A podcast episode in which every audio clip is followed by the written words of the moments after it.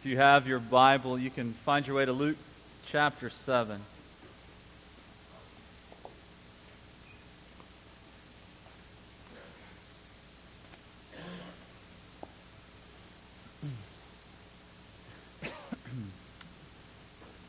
Again, um, I just wanted to welcome you. Just thank you for um, choosing to worship with us today. Um, we're, we're humbled by it, and we think it's amazing to to see God drawing people and, and doing things to make famous His name, to bring glory to His kingdom. Um, as, uh, uh, we've kind of been talking through Luke the last couple weeks, but today we're really kicking it off, kind of what we're doing for the spring. That's why you can see the, the, the Meet Jesus. And, and basically, we want to look at snapshots or pictures of Jesus throughout Luke's gospel. And then towards the end of the spring, we're going to catch some of the early sermons that he recorded in Acts for us so that we can kind of see then how we, we see who Jesus is by the pictures that Luke has given us in his gospel, the way that he's chosen to give them, and then look at how the, the first church started preaching about him, the, those first sermons, and, and what that proclamation was so that we can then join with them alongside that. And so today we start this off. Um, we're going to look at a centurion and Jesus. If you see the very first part of chapter 7, those first 10 verses, is where we're going to be as, as far as today. So if you will follow along, I just want to read it, kind of set, set the stage for us, and then um, we can move further from that. So in, in Luke's gospel, the seventh chapter, verse 1, it says, And after he finished all his sayings, in the hearing of the people, he entered Capernaum. Now a centurion had a servant who was sick and at the point of death, who was highly valued by him. When the centurion heard about Jesus, he sent to him elders of the Jews asking him to come heal his servant. And when they came to Jesus, they pleaded with him earnestly, saying, He is worthy to have you do this for him, for he loves our nation, and he is the one who has built, our, built us our synagogue. And Jesus went with them, and he was not far off from the house. The centurion sent friends, saying to him, Lord, do not trouble yourself, for I'm not worthy to have you come under my roof. Therefore, I do not presume to come to you, but say the word, and let my servant be healed. For I too am a man sent under authority, with soldiers under me. And I say to one, Go, and he goes, and to another, Come, and he comes, and to my servant, Do this, and he does it. When Jesus heard these things, he marveled at him. And turning to the crowd that followed him, he said, I tell you, not even in Israel have I found such faith. And when those who had been sent returned to the house, they found the servant well. If you will, pray with me and ask the Spirit to, to guide us through this today. Father God, we thank you that, that you have given us your truth, you know, that we can open your words, that we can see how to, to, to live our lives, that we can see your gospel given to us. And we just thank you for preserving that truth so that we can understand it and know it. And God, today we just pray that we would handle it honestly God, that we wouldn't change it to meet our needs, God, but we'd allow your truth to change our lives. And it's in Jesus' name we pray. Amen. And so when you look at this, it's kind of an interesting story. It, it's, a, it's an interesting story because it has some elements that you wouldn't expect to find in, in, in this narrative, first century, when you have Roman soldier and Jewish elders and all, all the roles are switched up and messed up. And so it, it's kind of exciting to start here because it kind of sets the stage for what we find in the gospel. What we find in that message that, that Jesus oftentimes turned things upside down, that he flipped things on what would be a normal narrative and changed it. And so, as we're working through this, I want to you you need to ask yourself this, this question. I want you to focus on is is that who do you turn to when things are bad?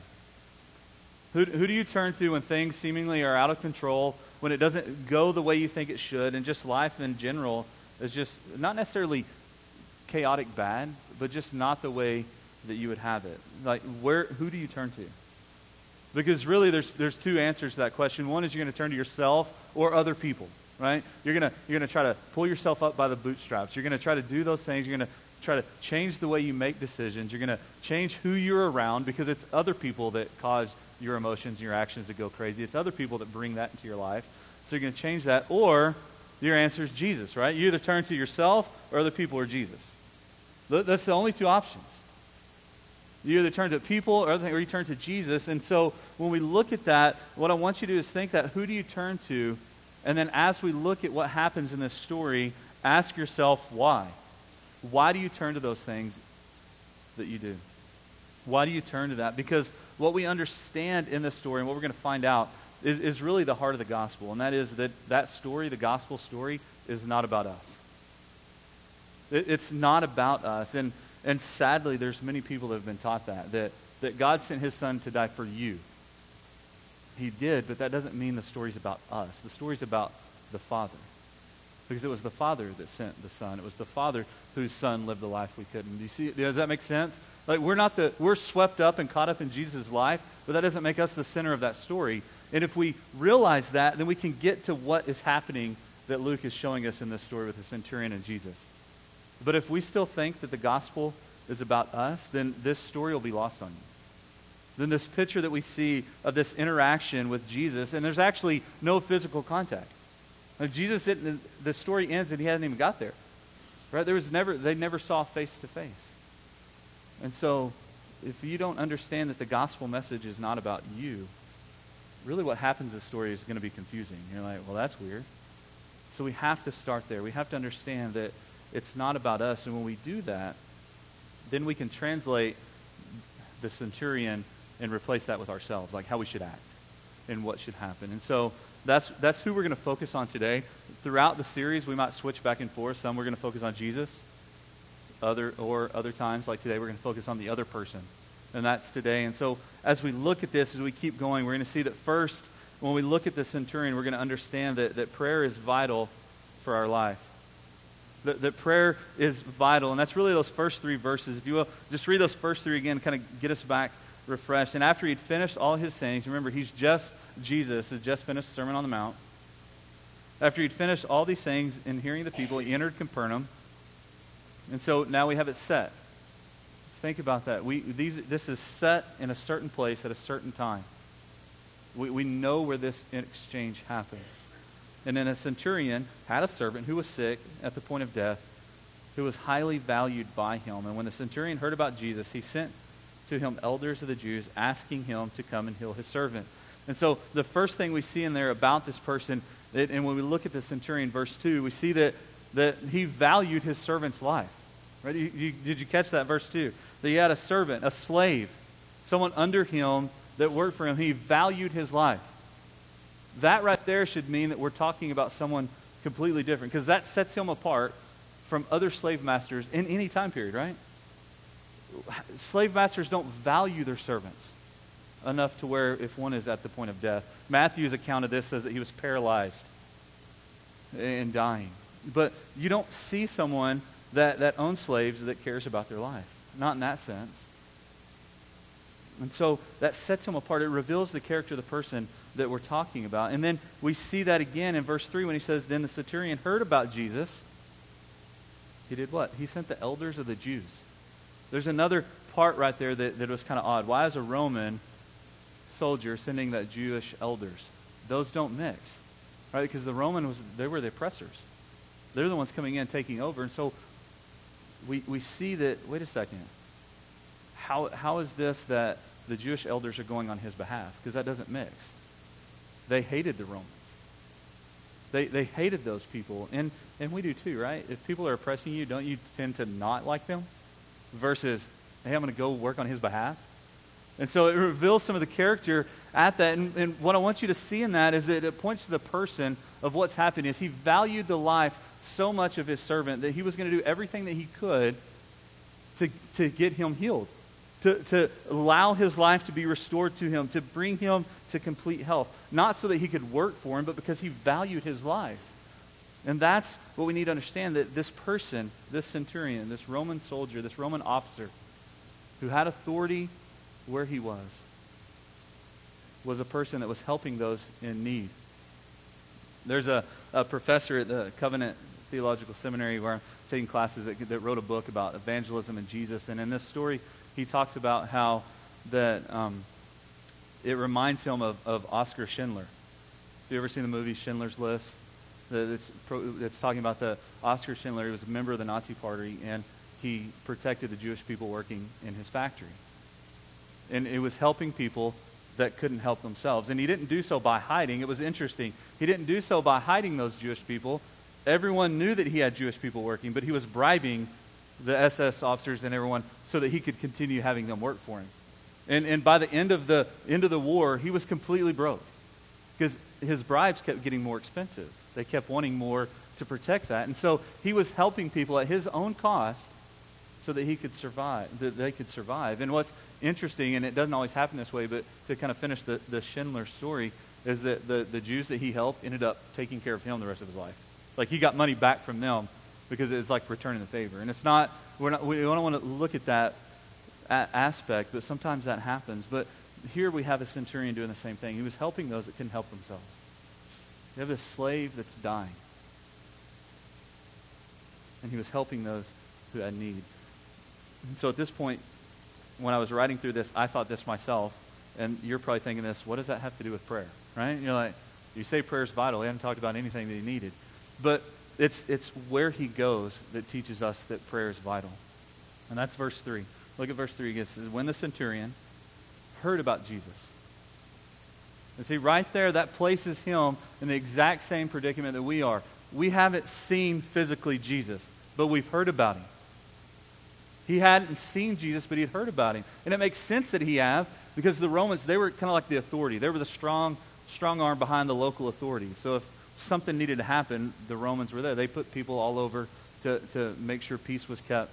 And so it would be, make sense that the Roman centurion knew what was happening. So he'd heard about Jesus, and what he did, he went to him with a specific thing, a specific request, asking him what? To heal his servant. And so that's where it becomes this idea that prayer is vital because we need to realize when things are going crazy in our life that Jesus is still the great physician. That we still can go to him just by hearing about who he is. That's why prayer is vital. That's what points to prayers because that's how we access that. That's how we go to him is we pray to him. Why? Because he's still the physician. He still has that power. That's one of the most amazing things about this story is that Jesus heals someone and he never sees him. He's never physically there, at least until after he's healed. And so, do you believe that? Do you, do you go to Jesus when everything's crazy because you believe that he's still the great physician, that he can still heal in your life? That's why prayer is vital because it puts us and acknowledges us to us that that's where the power is. But we can't get so narrow minded to think that we're just talking about sickness because Jesus can heal more than just physical ailments. He can heal our relationships. He can heal marriages when everyone says you should just quit. No, we can turn to Him. We can go to Him for help in that. And that doesn't mean that He's just our magical person that we can go to and everything's great. But He works on your heart so that you see people differently, so that you can extend grace when grace isn't extended or grace isn't deserved. Do you believe that He can still do that? Because we have a centurion, a Roman, a Gentile outside of the church, doesn't even have access into the place where the Jews worship. And he hears about Jesus and he says, Send to him so he can heal my servant. Is that you, or do you try to fix your own life? Do you go to him because he's still the great physician? That's why prayer is vital, because he can still do that. He's the same yesterday, today, and forever. So, therefore, prayer is very vital. Because when life is at its wits' end, we can go to Him. Charles Spurgeon said that we pray the best when we're falling on our faces in painful helplessness. Right? That we should pray in those times well, because He's the great physician. That's where it's found. We can go to Him. We can find Him in those situations. But we also see in the centurion that, that how we approach Jesus is critical. And we see that, that humility then is critical. Look at the next few verses, verse 4 um, through 7. It says, And then when they came to Jesus, these are the Jewish elders, came to Jesus, they pleaded with him earnestly, saying, He is worthy to have you do this for him, for he loves our nation, and he is the one who built our synagogue. And Jesus went to, with them, and he was not far off, the house, far off from the house. The centurion sent friends, saying to him, Lord, do not trouble yourself, for I'm not worthy to have you come under my roof. Therefore I did not presume to come to you. Okay, when we see that, we realize the humility of this person. First, we see it in verse 4 when we see the elders pleading. Okay, the Jew, again, we, we talked about saying the Jews and Gentiles, the Jews and Romans, they didn't intermingle. They, they didn't go. They, this was the oppressor. This was the, this was the officer. This was the guy that represented everyone oppressing them. So, how is it that then the elders go for him? It has to point back to his character. It has to point back to the person that he was. It has to point back to humility because even if he was good to them but arrogant, they wouldn't want to do anything for him, right? Even if he kind of extended some, some grace to them and, and didn't treat them as harshly as other people had, they're still not going to go for him. They had to be humble. Otherwise, it doesn't make sense. It doesn't make sense. And so when we look at this idea, there's amazing example of the humility of this person because he had authority. He was that person. Most likely, he was the highest ranking person there. So he had that, but as a centurion, he didn't use that for his gain, but he was humble. We see that even so much that he did what? He built their synagogue. And it built a synagogue to where he couldn't even be included in worship with them. And he had to be in his own separate place because he was Gentile. He wasn't included in that. Yet out of his, and who's to say? You know, I always hear, hear soldiers talking about when they have nothing to do, like they're cutting the grass and doing all these meaning, pointless things, right? I know that's what I've heard people talking about. I, I can see that their pointless things were building a synagogue, right? His, his soldiers, nothing going on. Hey, build this. Why? Because I told you to. Right? That's what he did. Why? Because that's who I am. Because he's doing that. And it reveals a humility that he was doing something for other people that he couldn't himself enjoy completely.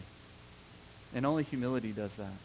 And then verse 6, you actually see his kind of self assessment. It says, When Jesus went to them, so they urged Jesus, Come with me, come with us. He needs to heal this guy. And he does. And then verse 6, he sends people again. says, Lord, do not trouble yourself, for I'm not worthy to have you under my roof. There's more to that than just a typical Gentiles weren't allowed in the Jewish. There's, there's more to that. There's more to this. Him saying that I'm not worthy to have you come under my roof. So he doesn't even tell him that. He sends people again. It reveals the, the humility of the centurion. And we need to understand that that humility is critical in our lives as well. If we're going to put Jesus where he needs to be, if he's going to be the hero of the story and not us, we have to be humble. Humility is critical in that. And humility is something that, that we see all too often dying because we're so self centered. And so, uh, an easy application for that is that, that as parents, we need to teach our kids humility. Right? We need to teach them humility. We need to talk to them. And it's a, it's a hard line to, to talk to about because you love your kids so much. You want them to be it. But it's also hard to tell them that maybe you're not the best, that maybe there is someone better. And so you have to be humble and you have to understand what's happening in that. We have to tell them that they're not the center of their story, that Jesus is, right? That, that Jesus is the center of their life. They aren't. Because everything else they're going to get is going to tell them how special and how perfect they are. You can do whatever you want to. But that's not true, is it? We really can't do everything we want to. I would love to play guitar. I can't. They were, they were practicing earlier, and, and Michelle and Cody were talking about stuff, and they were like, oh, it's in this key, or tell me how many you put the capo down. And she's like, I don't, I don't understand how they're like, oh, well, that means this and this. I was lost at how many of those are. Like, I don't get it, right? I just don't. I would love to do that. But someone told me that I could, and they lied to me, right? they told me that I could play guitar if I tried. If you just work hard enough, well, I had the, the calluses on my fingers. No music happened, right? So, why would we tell that to our kids when we know the reality of it by personal experience is that's not true? That doesn't mean that God doesn't love them and doesn't gift them in ways. But we have to teach our kids to be humble. That sometimes it's, you learn more from losing than you do from winning. That, that sometimes that happens. And we see this in that centurion, that he realized that it wasn't about him and he had authority. He could say that. That's what's so amazing. We'll get to in a second about verse 8 when he understands what authority is. He gets that, but he was humble. And even that, beyond teaching our kids, we need to teach them by how we approach God. Do we approach God humbly, as if we deserve nothing, or do we approach him arrogantly as if he owes us something? That by our merit, by following him, he deserves that. How do we word our prayers when our kids are watching? What are we teaching them? Again, um, Jerram Barrs, that professor, says that here's a man who understands the goodness and greatness of Jesus. And so he sends others to ask for him. I love that. I read it over and over, and it makes so much sense, right? That he understood the goodness and greatness of Jesus. And so he sent other people. He said, I'm not, I'm not, you go, because I can't go. Isn't that opposite what we do? We think Jesus is amazing, so we can just approach him with anything. We can just go to him like he owes us something. We have to understand that, that when we do that, it's really an arrogant approach instead of humble. It's not putting Jesus where he is, it's making him work for us. So we have to understand that humility is a gospel byproduct. That if we truly understand the gospel, we'll be humbled. Because we deserve nothing, yet we gain everything. And that's, that's humility. And so if, if your life isn't marked by humility, then I would argue that maybe you've never heard the gospel or understood it. We have to be different than that. We have to understand that humility is always evident in someone that's been changed by the gospel. And that's what we see in this centurion. He had more, more authority than I can imagine, yet he was humble enough to where he didn't even go on his own. No, I can't have you anywhere near me because you're so great. And that leads us to the next part because we realize then that faith is everything. Look at the second part of verse 7. Or we can just read the whole thing, but we start in the second. Therefore, I do not presume to come to you. Again, I'm not going to come to you. This is humbleness. I can't approach you for who I am. And then what? But say the word and let my servant be healed. And then we realize here that he understands authority. For I too am a man set under authority with soldiers under me, and I say to one, Go, and he goes, and one and another come, and he comes. And to my servant, Do this, and he does that. He, he realizes that he has authority. He understands how this works, but he just said, Just say the word, and it will be done. And then in verse 9, we get Jesus' first part, we get Jesus' response. And when Jesus heard these things, he marveled at him.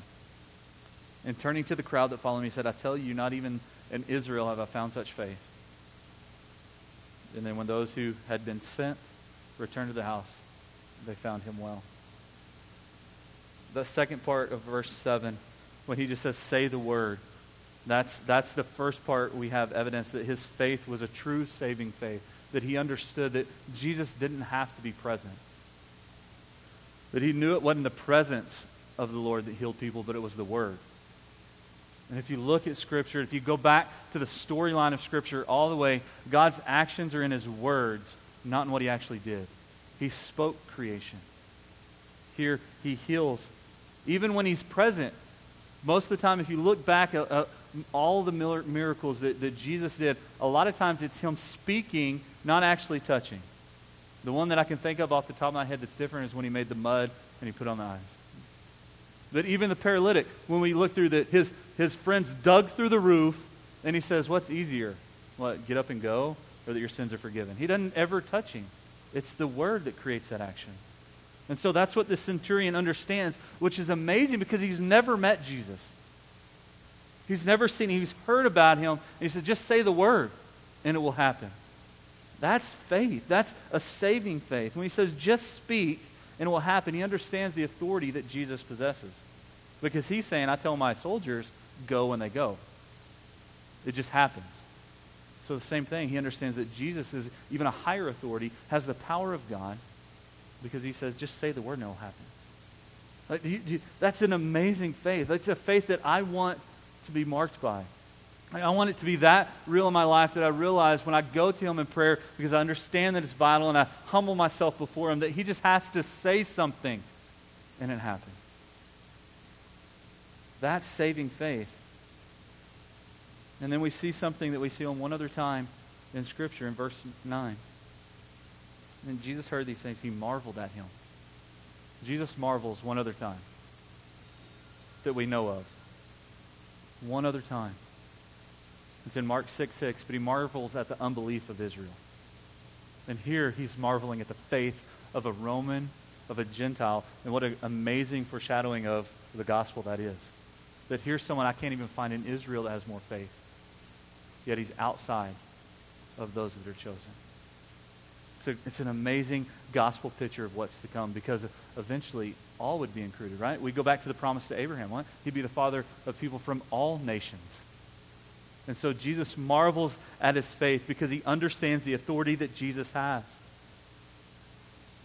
And so, what we need to understand and how we can apply this to our lives is just to ask ourselves where is our faith? Where do you place your faith? Not in the idea, but the object. What is the object of your faith? Not in the strength that we have, not in the strength of Jesus, but is it in Him as it is? Because really, there's two types of faith, but only one is true. One, we could say one, we have a general type of faith that just kind of the idea of Jesus, right? We have a lot of people in our society that have a, a general faith in Jesus. They like the idea of Jesus, right? He's a pretty good guy. He's going to help people that, that can't help themselves. That's a good thing. We should help those that are less fortunate than us. But it's an idea of Jesus. It's not actually who Jesus is. And so what happens then is those that have that type of faith, they still hold on to everything that's theirs. They still hold on to everything that's theirs. They still, they still want it for themselves, and then they will kind of attach when they need something extra, they'll call on Jesus. Like, okay, now I need your help, but everything else I've got. They hold on to everything that they have because they, they have faith in an idea of Jesus, not actually Jesus. Their object, their faith, is what Jesus does, not the person of Jesus. But then we have saving faith, true faith, which is what the centurion demonstrates here for us. And that is someone that trusts Jesus completely. And to trust Jesus completely, you have to give everything up. You have to give everything up. Tim Keller talks about this, the pastor from New York talks about this and says that, that you have to identify everything that you have and then place it at his feet. Otherwise, you have no faith in him at all. And that's exactly what this centurion's doing. He's heard about Jesus. And he says, All you have to do is say the word. I don't even need to be near you. You don't even need to be near me. You can't even come near me because I'm not worthy to have you. But just say it. Just say it and it will happen. And Jesus marveled at his faith because those who had been included in the promise. See, even the Jewish elders. I kind of see Jesus talking. He says, I tell you, he turns to the crowd. Obviously, there's something going on. People probably would have noticed that, that the Roman centurion sending for Jesus, like there's things happening. People, their crowds are forming. And I can see him turning even to the elders that actually pleaded on the Romans' behalf, right? The, the, the elder, you can still see them being there. And Jesus turned out, not even in Israel have I found such faith. What an amazing display of faith from someone that shouldn't have had it. And what that does to me is it scares me at times. Because times we have to realize that those who have been brought up in church are sometimes the furthest from actually hearing the gospel. Because we know the answers. We know the right answer. And forever, that's how I was. I knew the right answers. You could ask me a question. I knew it. But my heart, I didn't have faith in Jesus himself. It was the idea of Jesus. It was just be good. Or when you need something, go to him. But it wasn't himself. It was what he did for me. And thankfully, through some people pouring into my lives, that, that my, my life, that that was, that I understood that that, that eventually my faith found the true object, and I was able to give everything down and actually be in Christ alone. And see, that's where a lot of times the, the Roman kind of had it easy, didn't he? If you think about it. He didn't have all this junk to go through. He just heard Jesus. He had faith. He didn't have to wade through all the, the murkiness of religion. But what we need to understand in that and what we need to take away from that is that there's only one place for true faith to be found, and that's Jesus Christ himself. And so we've heard about Jesus. Then you've heard about him. Is that enough? Do you, do you have faith enough to just see who that person is? Not for what he can do for you, but what he's already done. Because in the reality, you might not be healed in this life. You might not. Yet we have eternity of perfection because of him. And that's where we put our faith. That's why when we look at this picture of this Roman officer in Jesus. We see an amazing example of why prayer is vital because we can go to him. We can go to him, but we have to approach him humbly to do so. And then when we approach him humbly, the only way to know that we're humble in that is because our faith is rested in him himself, not the idea of him. Him. And we do that, we realize that, that our lives are changed. That people, that's the difference people notice. That's the difference people notice. And then our lives become a living apologetic to our faith. Let's pray. Father God, we